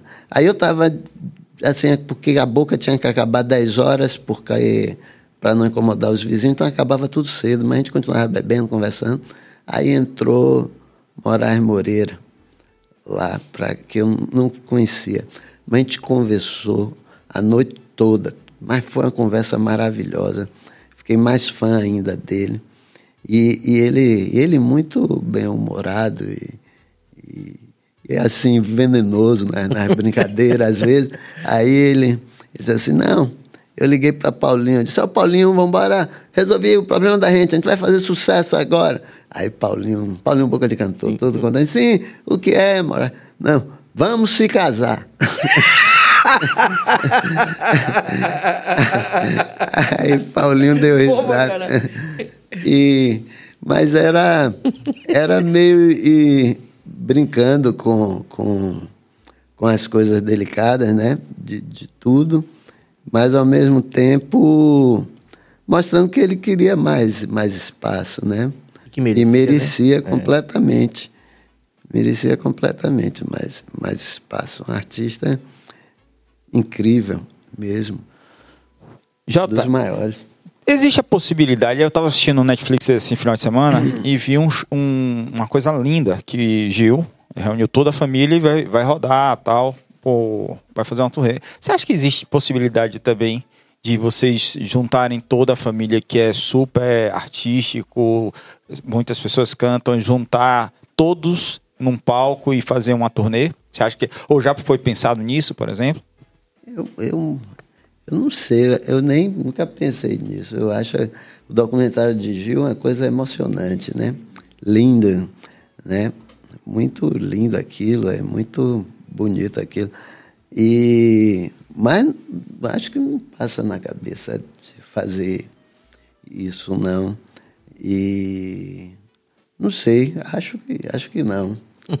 acho que não, porque é, primeiro que eu, eu não tenho assim isso teria que partir de Betânia ou Caetano, né? Que eles que são o, o Gil da minha família.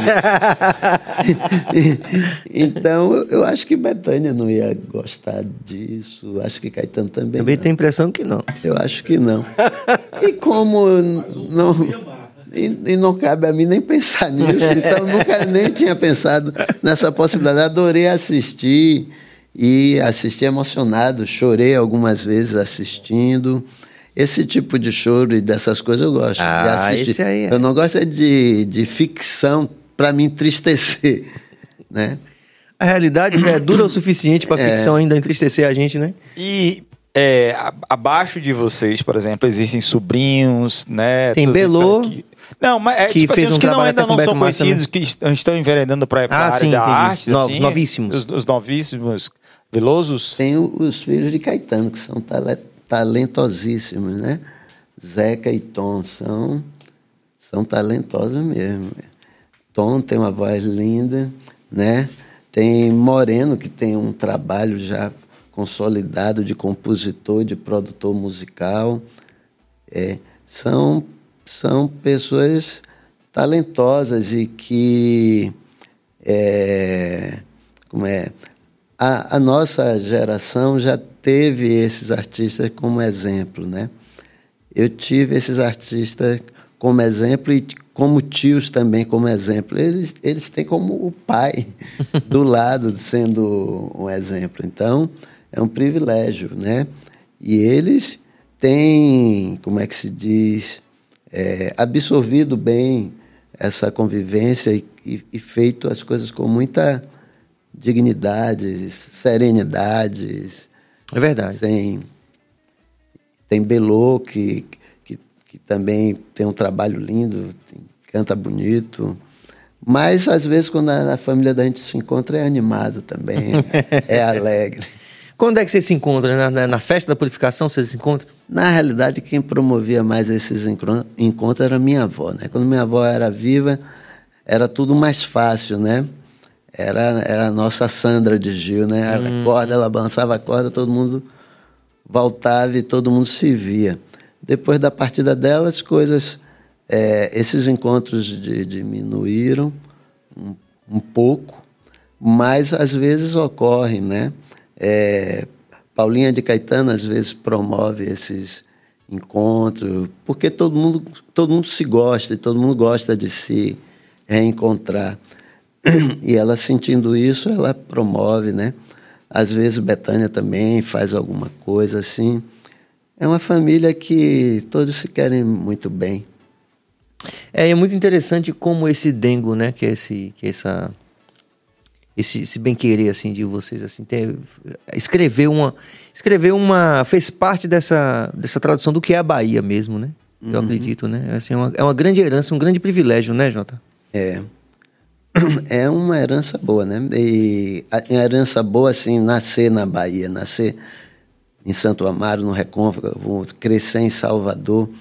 Eu estava conversando até com Mirella, disse, Mirella, eu tenho, eu tenho umas coisas que eu vivi que eu me sinto um baiano autêntico. Ela disse, por quê? Eu disse, ó, eu fiz teste no Bahia para ser jogador de futebol. Sim, rapaz. É, fui cap, é, sou angoleiro, sou capoeira Angola, eu fiz, né? Na época que ninguém fazia capoeira em Angola, nem sequer, né? É, saí no, nos filhos de Gandhi, sou filho do Gantuá, né? Eu disse assim, pô, convivo com pessoas incrível. Eu digo, pô, é, morei em Santo Amaro com minha avó e com Nicinha, com Roberto Mendes, Jorge Portugal. Eu digo, é, eu tenho assim, não por dedicação, mas por, por sorte né, do destino, acabei é, estando próximo de, de coisas que, que, que somam e que fazem o que eu sou. Né? Então, eu disse assim, foi mais por sorte do que dedicação de, de, de querer fazer alguma coisa que assim que eu venha achar que seja bom ter feito, entendeu? Então foi muito. Mas aí eu vou e volto. caminho. Tem a força do merecimento, né? É, tem, É, tem. tem isso também. Eu acredito muito. Hoje a gente fala muito de bolhas, né? Hum. E, e eu gosto de estar na minha bolha. Eu não tenho paciência de sair da minha bolha. Eu não gosto de, de discutir quando a discussão, assim, a, a diferença está muito distante, não sabe? É, então, eu acho que inconscientemente é, eu gostava de poesia. Tanto que quando eu era estudante veterinário, tinha um senhor que ia vender livros técnicos, né? E no meio da conversa comigo, eu comprando né, livro caro, como que, é, ele aí apresentou um livro de Fernando Pessoa, Obras Completas, Fernando Pessoa, de poesia. Eu, puf, com- eu comprei, né? Eu me interessei mais do que pelos técnicos. Eu quis o de Fernando Pessoa. Então, eu já tinha uma paixão pela poesia né, inconscientemente.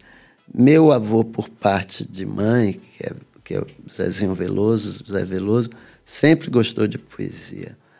O pai de minha avó era poeta. Né? É, meu avô Juviniano, do qual eu tenho o nome, também gostava de poesia e gostava de teatro, né? de dirigia teatro, produzia. Minha tia Néslia, que pediu para eu fazer Santo Antônio, gostava de produzir fazer direção de show. Então, essa parte de produção é mais dos Barretos do que dos Veloso. e eu acho hoje, né? E, então, coisas a- assim que... que Você fez foram- teste pro Bahia, velho. Fiz, fiz. Filha, agora vai. Vai, pro, vai Rapaz, regozijar-se. ó, eu, eu, jo, eu no meu- Eu, eu joguei bola com o Bebeto. Se um dia que entrevistar... com- Você vai perguntar a Bebeto, a gente tinha um time, vai parecendo coisa de colhudeiro, né? Pode falar. Pode falar. Aqui no, no perto do no central, também? Central. É, ah, eu Central é jogava, verdade. jogava no Central. Tinha um time que era um goleiro, que era Noel, irmão de Alberto Trípode. Noel Sim, era o goleiro, sim. né? A defesa era eu e o Wilson. Não era quadra, né? Mas ficava armado assim. Eu e o Wilson na defesa, irmão de Bebeto. O ataque era China e Bebeto. E China era o craque do time. Não era Bebeto. Não era Bebeto. E, e a gente jogou bola. E aí, como a gente era muito novo, Bebeto Magrinho, tinha na época uma turma aqui do Baba lá, o Baba de Berereco, né? É os caras porradeiros, não sei o que lá. E como a gente jogava bem, né? Aí dizem assim, vou trazer o time de não sei aonde. Vou tra... Aí traziam um time de uns meninos, de uns lugares, mas às vezes eram uns meninos grandes, bem maior do que a gente, e a gente, a gente não perdeu uma. Todo mundo que levava a gente ganhava, ganhava mesmo, a gente jogava. Eu fiquei com de- medo. Eu fui campeão de- é, pelo medicina veterinária. Porque tinha um torneio animado na universidade, entre de campo mesmo, 11 na linha, um no gol. É, aquilo no que- campo gramado. Você jogava no- mesmo? no- no- Você era zagueiro. Eu achei que. né? Não, eu era meio de campo, mas quem enquadra todo mundo, Sim. né? Mas eu queria ser jogador de futebol. Ó, Edson que, Gomes. ó do que Ó, o time Edson Gomes, é, O sênior aí, é. mas eu, mas eu- foi bom eu ter, não ter, não ter ido por esse caminho. Sou amigo de Bebeto até hoje, da família toda, né? É, me dou bem com ele. Tenho muitos amigos que jogam bola até hoje. É, mas gostava de jogar bola. Mas foi bom não ter ter saído desse universo do futebol me fez muito bem, né? Porque esse universo do futebol é muito fechado, muito machista, muito preconceituoso, muito conservador. E eu, eu, se, eu, se eu não tivesse escapado por um acaso para Santo Amaro, Roberto Mendes, eu poderia ser uma pessoa que eu não admirasse tanto como eu presunçosamente me admiram. Hoje. Perdemos um veterinário, meio de campo, que eu fiquei com medo quando ele falou de verdade assim, o, o, o, o, o craque do time não era Bebeto, eu pensei que ele era eu. Agora, eu fui vice-campeão de futebol de salão pela BB, né? e Bebeto, na, época Bebeto fazia parte do time, mas Bebeto era muito magro e muito novo, não era, não era titular só por causa disso. Mas era, tinha uma parte engraçada, porque é, China, irmão de Bebeto, mudou a idade, não podia ficar no time juvenil da BB. Ele disse: Jota, vou levar você para me substituir. Aí eu fui, fiz o teste, passei e fiquei. Aí eu comecei a levar meus amigos. Aí levei o Wilson, o irmão de Bebeto, levei Bebeto para esse para a BB. Hum. E era um técnico, até foi técnico, Guido, que foi técnico do Botafogo, hum. preparador, foi preparador físico do Bahia, era um cara era um professor de educação física renomado. E Guido era o técnico da BB. Ele aí tinha o time dele titular, que eram uns caras que jogavam bola bem, mas tudo mais troncudo. E o nosso era tudo mais raquítico, né? Bebeto assim, eu pequenininho. e aí botava o time titular dele para jogar contra o nosso. Hum. O titular ele orientava, faz isso, aquilo. O nosso a gente jogava que nem baba. A gente ganhava. ele aí ficava numa irritação danada. Aí teve um período que eu fiquei de titular porque ele queria entender porque que não dava certo. Mas era porque todo mundo era meio sabido no, no, no baba de, de fazer, de jogar bola. E você ainda acompanha o Bahia, por exemplo? Eu sou louco pelo Bahia. Pô, então é. você ganhou, ganhou um milhão aqui, fazer cheque. Eu sou louco pelo Bahia, porque eu acho que assim, o Bahia representa várias coisas, além do, do time de futebol, né? Representa é, primeiro, todo time popular, como Bahia, Flamengo, Corinthians, né, Santa Cruz, representa, assim, quando ganha o dia do, do fudido gozar com a cara do, do, do, do, poderoso, né? Então, tem essa coisa do momento de, de revanche ali, né? Então, eu sou Bahia, sempre torci contra o Vitória, mas, mas hoje eu, eu torço assim, que o Vitória não, não se acabe. Porque Olha o Duda lá. O Vitória Bote aí, acabando... Olha o Duda lá. Já começa a mexer nas emoções do povo. É. porque, assim, o Vitória acabando acontece para mim uma das coisas mais tristes é ver nordestino torcendo para time do Sul. Isso eu acho, eu acho isso horrível.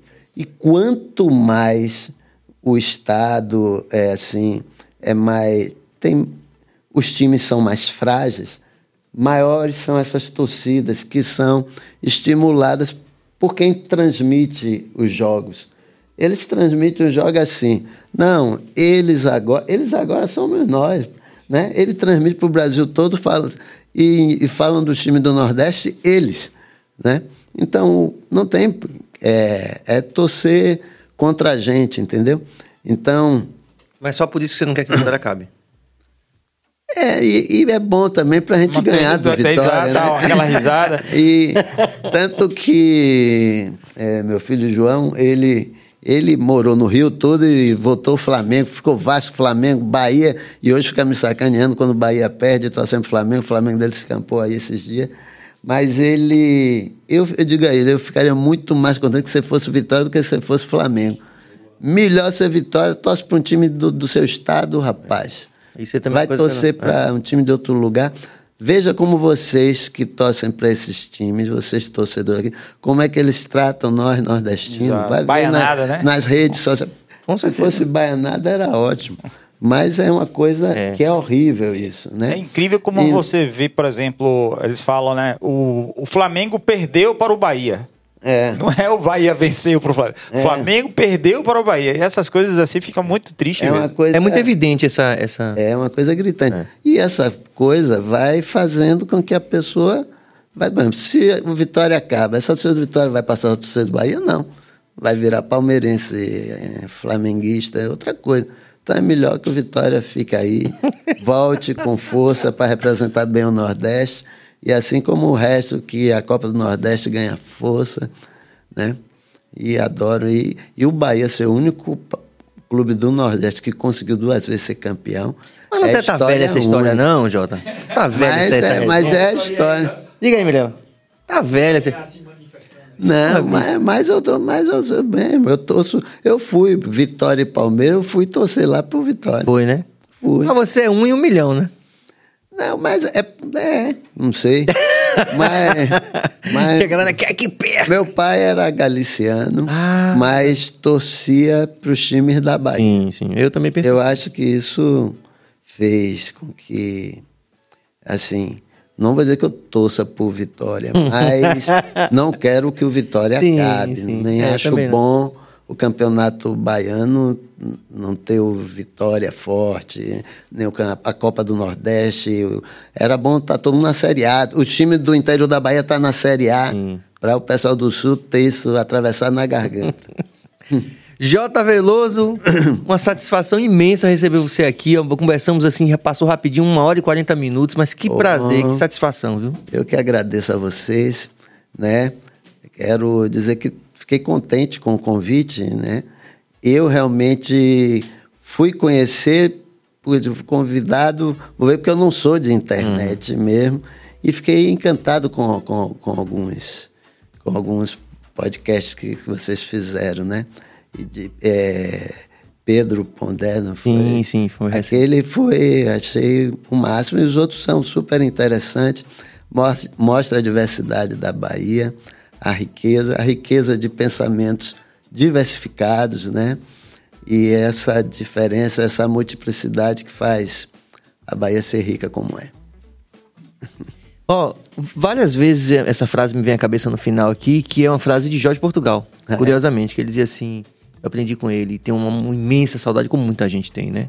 De tudo que ele representa ainda pra gente. Eu falava assim, é, coloco o meu coração em suas mãos em sinal de agradecimento.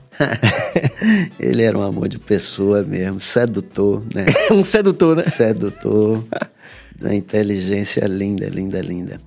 Linda. A gente vai fazer agora até sábado na casa da mãe. Eu retornei à casa da mãe, né? Fui, tinha, nunca mais tinha feito nada de música, né? Aí eu falei, pô, Mirella, se eu ficar sem fazer, eu não vou fazer mais nada. Aí vou ficar velho, aposentado em casa, né? Só querendo beber, comer, ir pra praia, não pode. Vou fazer alguma coisa de música. Aí, conversando com a Estelinha, que é a dona do espaço, cantora maravilhosa, aí ela deu a ideia pra gente reviver o que eu tinha feito há 18 anos atrás com os Cavaleiros de Jorge. E aí fizemos com Ile, essa cantora baiana nova, maravilhosa também, mais outro, mais outro bom exemplo de que a Bahia está viva ainda É, ela aqui fez um mesmo. especial agora Conecta com, com Luiz Caldas também. Tem acompanhado, foi. E, e aí foi foi muito bacana, eu achei, eu disse que, pô, eu digo, eu disse, pô, é capaz de não dar ninguém, mas tudo bem, eu vou encontrar com, com os amigos, tudo bem. Aí ti- ti- tive o pânico que Caetano foi, soube que ele ia assistir. Eu disse, eu gostaria que ele soubesse que tinha sido bom, mas, que, mas não que ele fosse assistir. E eu estava muito rouco, mas acabou sendo uma noite muito bacana, assim, você rever os amigos. E aí convidou para fazer. Aí eu vou fazer de novo neste sábado, agora em homenagem ao Dia da Poesia, com Jackson Costa Ah, nosso e Dodge, também ator. E é, é sempre uma homenagem aos compositores, à cultura popular. É, se você quiser fazer, fala mais da agenda, o que você tem que fazer. que não, nunca mais tinha feito nada, mas ele fez vários shows. Ele, ele disse que nunca mais tinha feito nada de música, mas ele fez vários shows em- no interior, fez em Canudos, fez em Cabaceiro Em do Canudos foi uma maravilha. Lançou vários singles com Recôncavo Experimental, tudo nesse Ah, período. é? Esse é o Aí projeto esquece novo. e fica dizendo que nunca mais tinha feito nada de música. É mesmo, é mesmo. Mas o HD externo não obrigado, acusou ali. Obrigado. Obrigado, Mirella. É mesmo, é mesmo, injustiça isso, né? Eu acho que era saudade de Salvador, de fazer em Salvador, né? Esse projeto do Recôncavo Experimental, que é Gustavo Caribé, que é lá de Santo Amaro, que tem um trabalho super interessante, que conta com a participação de João Mendes também, que é a coisa de utilizar o ritmo da chula com sonoridade pop, rock and roll, né? E aí a gente começou a fazer músicas. Eu, Gustavo, Mirella também. Mirella que fazendo a coordenação de, do, do, do projeto. Então fizemos algumas músicas, gravamos alguns singles. Ilha acabou gravando uma música nossa no disco novo. né? Então é um projeto que eu gosto, que para mim é revitalizante, né? De de estar com eles, né? É, de outra geração e ouvindo a chula de outra forma. E eu já com um discurso novo, aquele meu discurso religioso se apaga e vem o discurso do que não crê em nada. Aí a música mesmo que, que, é a música que ele gravou que fala do, da, da descrença, não é outra, né?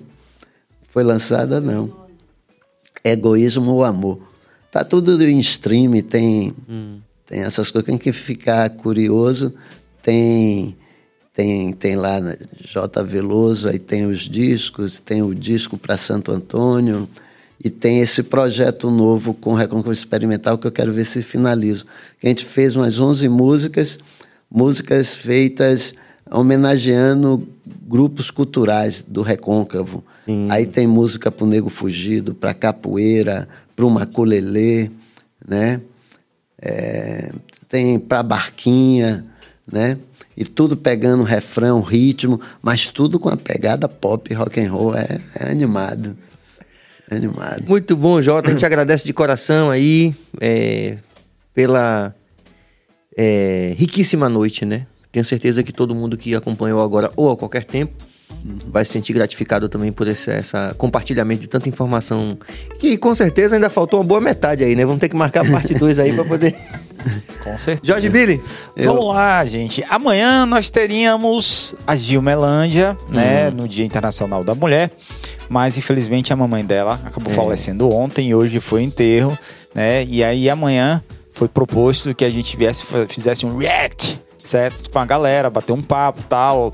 Vamos ver se a gente consegue é, convidar alguém a tempo tal para representar as mulheres, mas caso não, o Pedro e o Serginho su é, sugeriram isso, de a gente batesse um papo com a galera. E na quinta-feira, nós vamos ter aqui um humorista, certo? Maurício Ramos, Sim. humorista, comediante, imitador. As imitações dele são perfeitas, né? E a gente vai fechar a semana né, com, com o Maurício Ramos. Muito bom. Obrigado, Billy, Cabas, Suane, toda a equipe. A Pedro também, que é o nosso co-host aqui, já oficial. Ele normalmente a gente faz um, um, divide a semana aqui, mas amanhã vai estar com a gente também na quinta-feira.